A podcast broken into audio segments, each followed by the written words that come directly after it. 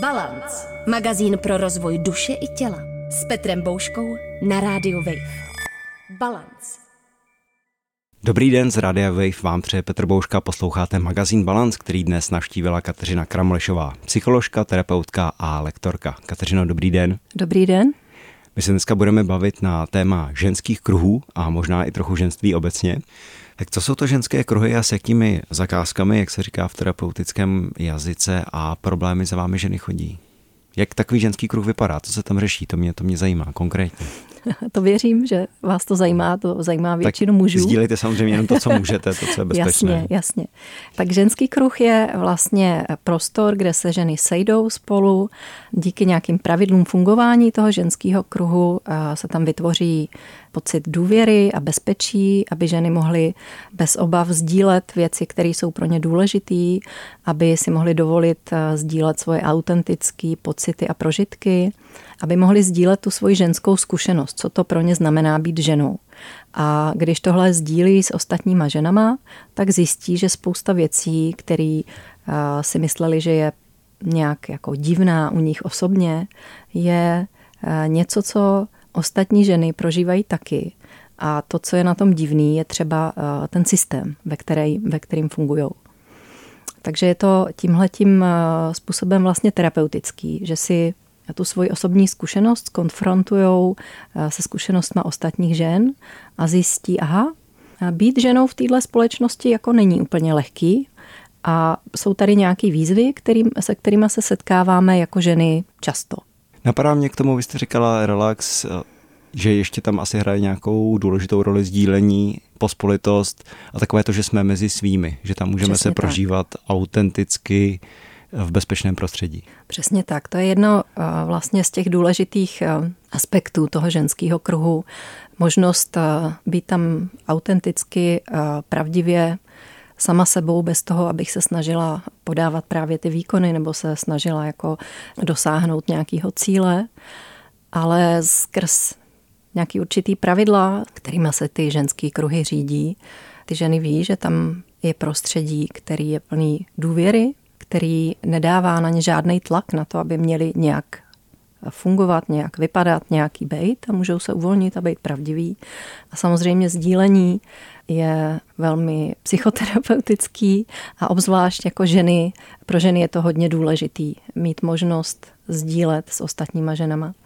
Vy se také zabýváte rituály, nebo předpokládám, že i ta vaše setkání obsahují nějaký rituály, nebo jsou rituálně uspořádaná. Proč jsou podle vás důležité a jak s nimi nakládáme? A já bych chtěl na tomto místě odkázat na epizodu Balancu, kde jsme se věnovali v únoru 2021 s Davidem Odstrčilem právě přechodovým rituálům.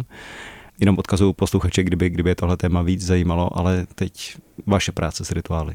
Tak já jsem tak jenom letmo se koukla na to téma, který jste probírali, a přišlo mi, že se týká spíš mužských přechodových rituálů. Já pracuju s rituálama nejenom teda v těch ženských kruzích, ale i třeba v individuální terapii. Případně vedu rituály takový ty všeobecný přechodový, nejenom co se týkají mužů a žen, ale třeba svatba je přechodový rituál, rozchod taky je přechodový rituál, pohřeb je přechodový rituál. K těm rituálům jsem se dostala asi taky tak podobně jako náhodou. Já jsem dělala výcvik v gestalt terapii, tam jsem zažila prostě v rámci nějakých letních soustředění, nějaký takový jako spontánně vytvořený rituály. A hrozně se mi to líbilo a pochopila jsem, že to je něco, co je nám lidem vlastní. Dělat rituály, přestože třeba je ani nenazýváme rituály.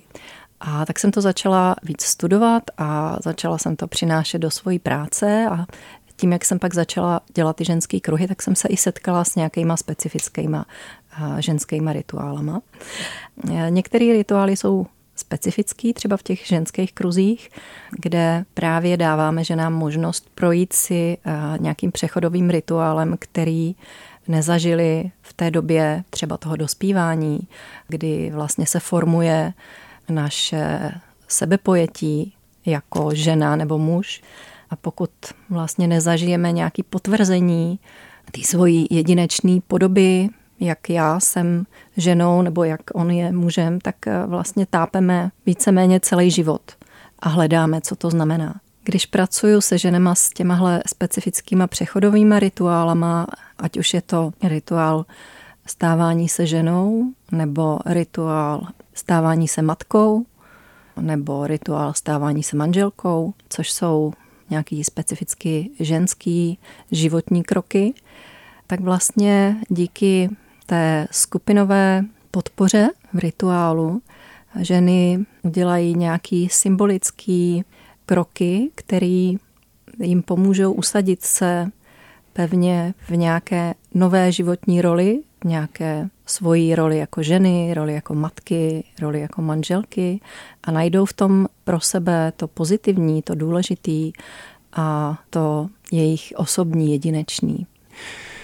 Kateřino, říkám si, že stereotypně si ženy v západní společnosti často spojujeme například s nějakými vlastnostmi a kvalitami, jako je soucit, jemnost, vlídnost a péče, ale také na té odvrácené straně třeba s nižším sebevědomím, menší silou a odvahou. A na tomhle místě chci zdůraznit, že neříkám, že to je dobře, jenom si všímám nějakých stereotypů. Co když ale do této představy nezapadají a k tomu zapadat nechtějí? Jak s tím pracovat? A vy už jste to načrtla, přijmout se v té své jedinečnosti. Tak já bych asi s váma nesouhlasila tady v tom. Mně přijde, že spíš ve východních společnostech tohle platí, než v těch západních. Aspoň co jsem já měla třeba zkušenost osobní, já jsem nějakou dobu žila v Anglii, se stýkám s lidma z těch jako západních zemí a myslím si, že tady v těch zemích střední a východní Evropy a čím víc na východ, tak tím víc vlastně ty role jsou stereotypní ve smyslu, žena je ta, která jako pečuje a stará se a je taková jako milá, hodná a hezká a muž je ten, který živí rodinu a je ten jako silnej a ten, který jako zajišťuje bezpečí, což vlastně jako v některých aspektech je asi normální, ale ve skutečnosti stejně tak jako muži jsou pečující, když vlastně jsou v takové situaci, tak ženy můžou být zase silný a jako ochránkyně, obzvlášť třeba vůči mladším nebo svým dětem. Takže já si myslím, že stereotypy tady existují v tom prostoru, ve kterém my žijeme a že se postupně mění, tak jak vlastně i ta naše země se posouvá směrem k západu, kde ženská role je trošku jiná, není tolik tradiční. Za poslední, já nevím, třeba 50 let se hodně ty role posunuly. U nás za tu dobu, co vlastně pracuju se ženama, což je nějakých 20 let, tak pozoruju taky, že se to mění. Takže jsou ženy, které vyrůstají ve víc tradičním prostředí, víc tradičních rolích a jsou ženy, které vyrůstají v moderním městě a jsou mnohem víc třeba nezávislí, sebevědomí, nepociťují třeba tenhle ten stereotyp. Já ráda pracuju právě se ženama s rozdílem mezi tím, co je to ženský stereotyp nebo stereotypní ženský role a ženský archetyp. Já jako psycholožka vlastně mám ráda práci tady s těma symbolama a archetypama, kdy ženy vlastně objevují různé archetypální podoby ženství, které za dobu lidské historie se vyskytovaly v lidských společnostech, ale třeba dnes v naší společnosti už se nevyskytují. Ženy vlastně objevují nějaké části sebe, které díky třeba výchově nebo tlaku společnosti museli dát stranou nebo potlačit a zjistí, že vlastně neodpovídají tomu stereotypnímu obrazu ženy, že ve skutečnosti uvnitř sebe cítí jako jiný věci, než třeba jim ta společnost podsouvá. A to je přesně ta následující otázka, na kterou se chci zeptat, a to je, jak se z toho žena nebo vlastně kdokoliv může vymanit z těch zvnitřněných představ o sobě, když právě celý život vyrůstáme v prostředí, kde jsou nám nějaké ty normy, ať už přímo nebo nepřímo předávány, takže třeba musí být taková a maková a ona to prostě uvnitř cítí a prožívá jinak. Tak jednak je léčivá sama ta ženská skupina v tom, že vlastně ženy sdílejí svoje zážitky a zkušenosti životní a zjistí, že to mají podobně v lecčem. Zjistí, že vlastně jim v tom není dobře. V tom, co jako v čem byli vychovaní, nebo s čím se setkávají třeba v práci nebo v nějakých jako životních situacích, že vlastně je to omezuje, že se cítí nesvobodně, necítí, že můžou být sami sebou. Takže si na to vlastně díky tomu sdílení autentickému přijdou sami, že to pro ně není dobrý. Díky tomu prostředí důvěry, který tam je, tak oni vlastně najdou podporu pro to, aby mohli si najít, tak co je to moje teda, co je ta moje podoba ženství, kterou já chci žít ve svém životě. Prostě díky tomu, že cítí tu podporu a svolení, že to je v pořádku, tak vlastně jdou za tím, co cítí, že je pro ně autentický, pravdivý. Nejsou na to žádný jako velký fígle. Na vašich stránkách používáte slovník, který bychom mohli označit třeba jako za lehce ezoterický, nebo jsou tam i, nebo pohanský, mě k tomu napadlo to slovo, slova jako kněžka, bohyně. To přijde blízké třeba transpersonální psychologii a jak takový přístup může pomáhat a co když to někomu nesedí, co když někdo s těmito termíny pracuje nerad a nedělá mu to dobře? No tak když s tím pracuje nerad a nedělá mu to dobře, tak asi mě nevyhledá, což je v pořádku úplně. Jsou to dvě věci, jo? Kněžka a bohyně. Slovo kněžka je takový provokativní a já ráda jako pracuji s těma provokativníma věcma, protože vlastně to je takový jako koncept, který není normální součástí našeho slovníku a naší zkušenosti životní. Třeba kněz je normální součástí naší zkušenosti, i když třeba jsme jako docela ateistická společnost. Ale kněžka, což je nějaká jakoby ženská podoba toho jako kněze, to je něco divného. Jo? Protože vlastně nejsou tady v naší společnosti kněžky, přestože v lidské historii, jo, když si to vezmeme, za celou dobu nějaký kulturní existence lidské rasy, tak kněžky byly poměrně normální, až jako v posledních, dejme tomu třeba 1000 letech, tady jako v tom evropském prostoru vymizely. Což je velmi jako malá část té lidské historie, takže jako v nás někde asi v té jako lidské zkušenosti ten pojem je srozumitelný, jenom je prostě této době neobvyklej. Ale je to v podstatě ženská podoba nějaký duchovní průvodkyně. Já třeba, když jsem dospívala, tak já jsem celý život jakoby hledala nějaký duchovní seberealizaci, nebo jak to říct. A přestože jsem vyrůstala v té ateistické společnosti, narazila jsem, že jo, tady na tu naši tradiční evropskou duchovní cestu křesťanství a tam jsem se vlastně jako žena necítila dobře. Tam jsem se cítila, že vlastně jako žena tam mám nějakou podřadnou roli. Nějak mi v tom nebylo dobře, tak jsem začala hledat různé jiné cesty přes třeba buddhismus a další. Zajímala mě třeba tradice původních obyvatel Ameriky. Pak jsem právě narazila na tu pohanskou tradici, která operuje třeba právě s tím pojmem kněžka a bohyně. A najednou jsem si říkala, aha, tady je nějaká část, která mě chyběla. Jo, my tady vyrůstáme v tom prostoru, kde slovo Bůh je mužskýho rodu a je to normální pro nás. A když vlastně já jako žena se chci jakoby podívat do toho duchovního zrcadla, toho vyššího nějakého duchovního principu, tak tam mám jakoby ten mužský rod. Jo, i když třeba je to abstraktní Bůh, většina lidí si představí Boha jako nějakou postavičku prostě fousatýho pána, ale já jako žena v tom jako nevidím svoje zrcadlo. Jo, ve fousatým pánovi. Takže vlastně jsem hledala to ženský zrcadlo a našla jsem ho právě v tom principu bohyně, což je spíš jako taková abstraktní, duchovní podoba toho božského principu, ale pro mě ženu je srozumitelná a můžu se v ní vlastně vidět.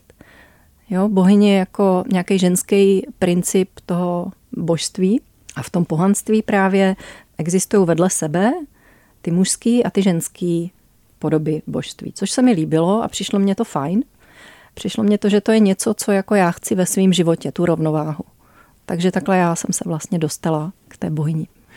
Teď se dostáváme k tématu, které mi přijde zajímavé a zároveň něčím bytostně ženské, také v tom stereotypním rozdělení rolí, a to je, jak může ovlivňovat psychiku, prožívání, chování i sebepojetí ženy menstruační cyklus a jestli s tím nějak pracuju, protože já si myslím, pozorovala jsem ve svém okolí, že nějakým způsobem hledat k tomu vztah a přijmou tenhle tělesný proces je velmi zdravé, když to může být velmi komplikované, zvlášť pokud to ženy třeba prožívají bolestivě. A jenom se mi chce ještě, abych to vyvážil, podotknout, že jsem koukal, že i muži mají nějaký měsíční hormonální cyklus, nicméně pravděpodobně nedochází k takovým výrazným a zásadním a tělo a mysl ovlivňujícím procesům jako u žen. Tak já se nemůžu vyjadřovat k těm mužským cyklům, protože nemám tu životní zkušenost. Chtěla bych nejdřív říct něco obecně k cyklům. že vlastně naše společnost je taková hodně jako, že žijeme v hlavě a v konceptech a v myšlenkách a málo žijeme v těle a vlastně podstatou těla a vlastně všeho živého je cyklus. Všechno vlastně, co živí organismy, prožívají a jak fungujou, funguje v cyklech. A nejenom živý organismy, ale i vlastně, že planeta Země nebo o vesmíru, nevím, jestli tam existují nějaký cykly, pravděpodobně říct, že třeba ano. I den, týden, měsíc, ale rok, přesně tak, kalendář, den, týden, měsíc, zrazení, smrt, den, noc, jaro, léto, podzim, zima. Vlastně ten ženský cyklus je ovlivněný nějakýma cyklickýma aspektama venku, jako je třeba světlo nebo třeba světlo měsíce, pokud bychom nežili v tom elektrizovaném světě, ale byli bychom vystaveni pravidelným změnám prostě světla, tak jak vlastně se mění svit měsíce, tak bychom jako ženy se sladili v nějakým určitým cyklu. Tím, že vlastně máme elektrické osvětlení, tak tohle tam už moc nefunguje, ale stejně máme nějaký vnitřní cyklus, který souvisí i s těma cyklama vnějšíma. Muži samozřejmě jsou taky ovlivňovaní vnějšíma cyklama. Den, noc, jaro, léto, podzim, zima, jo? Všechno živý vlastně je tím ovlivňovaný. A specificky tenhle ten ženský cyklus plodnosti vlastně má nějakou ideologickou podobu, která ovlivňuje to, jak to ženy prožívají. Přestože je to přirozená vlastně věc, která je součástí ženské existence, ženského těla, tak tady existuje nějaký tlak, nějaký zase stereotyp, který vychází z naší tady evropské nebo křesťanské tradice, která vlastně oddělila tělo a ducha a to, co je jako duševní, to je vlastně něco jako lepšího a to, co je tělesný, to je něco nižšího. Z téhleté tradice, která odmítala tělesnost, odmítala třeba taky sexualitu, ale všechny tělesné procesy jako nízký, špinavý, tak nám zůstal tady ten stereotyp, že ženská menstruace je něco špinavého. Něco prostě, za co by se měly ženy stydět. Přestože třeba už se o tom takhle nemluví, tak to tabu pořád v té společnosti je. Pokud já jako třeba dospívající dívka najednou vstoupím do svého plodného období a začnu pravidelně menstruovat. A ten svět mi dává to zrcadlo, že to je něco, o čem bych neměla mluvit, co se musí schovávat, o čem není jako slušný mluvit třeba v rádiu. No tak záleží asi, jaký slovník zvolíme. No myslím, samozřejmě, ale vůbec jako to téma, jo, není obvyklý. Mm-hmm. Tak vlastně začnu se ke svému tělu ženskému vztahovat, jakože to je něco, co není úplně OK. Jo, moje přirozená součást není úplně OK. Vlastně to ovlivňuje i to, jak já tu menstruaci budu prožívat. Dlouho pracuju se ženama, jak individuálně, tak skupinově s tím tématem plodnosti, cykličnosti, menstruace, tak prostě vím, že psychika ovlivňuje to, jak já prožívám ten cyklus. Moje bolest je do velké míry ovlivněná tím, jak já se vztahuju vůbec k celému tomu procesu. Stejně jako ty hormonální změny ovlivňují moje chování a prožívání, tak moje nastavení psychický a vztah k tomu ovlivňuje, jestli budu prožívat každý měsíc nějaký hrozný bolesti, anebo jestli to bude pro mě nějaká přirozená vlastně součást mýho života. Samozřejmě jsou nějaký třeba zdravotní problémy, které jsou vážnější. Já možná ty zdravotní problémy bych opustil, ale dobře. Chtěl jsem se zeptat na otázku vztahu právě třeba v heterosexuálních párech muže a ženy.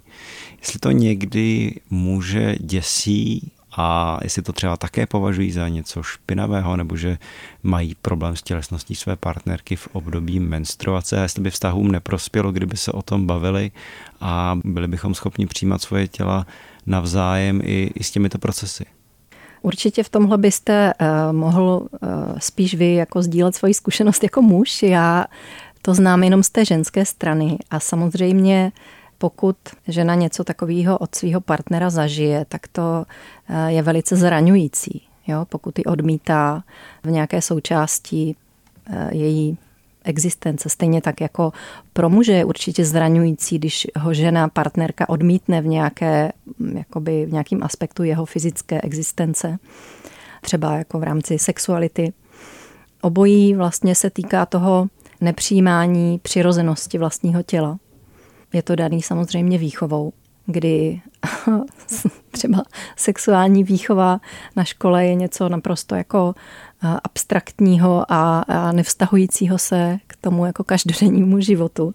Když já mám 2 syny, jednou bude dneska, je mu 13, má narozeniny a druhýmu je 15, takže jsem viděla, co jako ve škole probírali a říkala jsem si, no potěš, to je teda fakt smutný.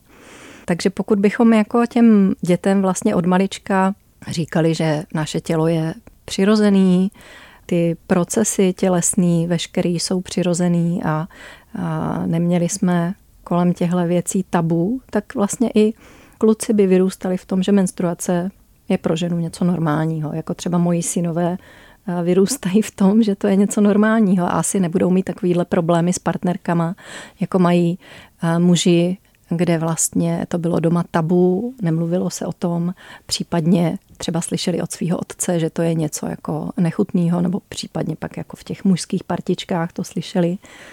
Takže já doufám a věřím, že i moje práce přispívá k tomu, aby tohleto tabu mizelo a aby jak ženy, tak muži přijímali víc svou přirozenost jako něco normálního a pěkného. A tady končí dnešní vydání magazínu Balance, který navštívila Kateřina Kramlešová, psycholožka, terapeutka, lektorka a bavili jsme se o ženských kruzích a o ženství. Já vám děkuji za vaše slova. Naschledanou. Děkuji, naschledanou. Balance. Překonejte limity vlastní hlavy. Balance. Přihlaste se k odběru podcastu na wave.cz/podcasty a poslouchejte Balance kdykoliv a kdekoliv. I offline. Partnerem tohoto pořadu jste vy, posluchači Českého rozhlasu. Už 100 let vysíláme díky vám. Děkujeme.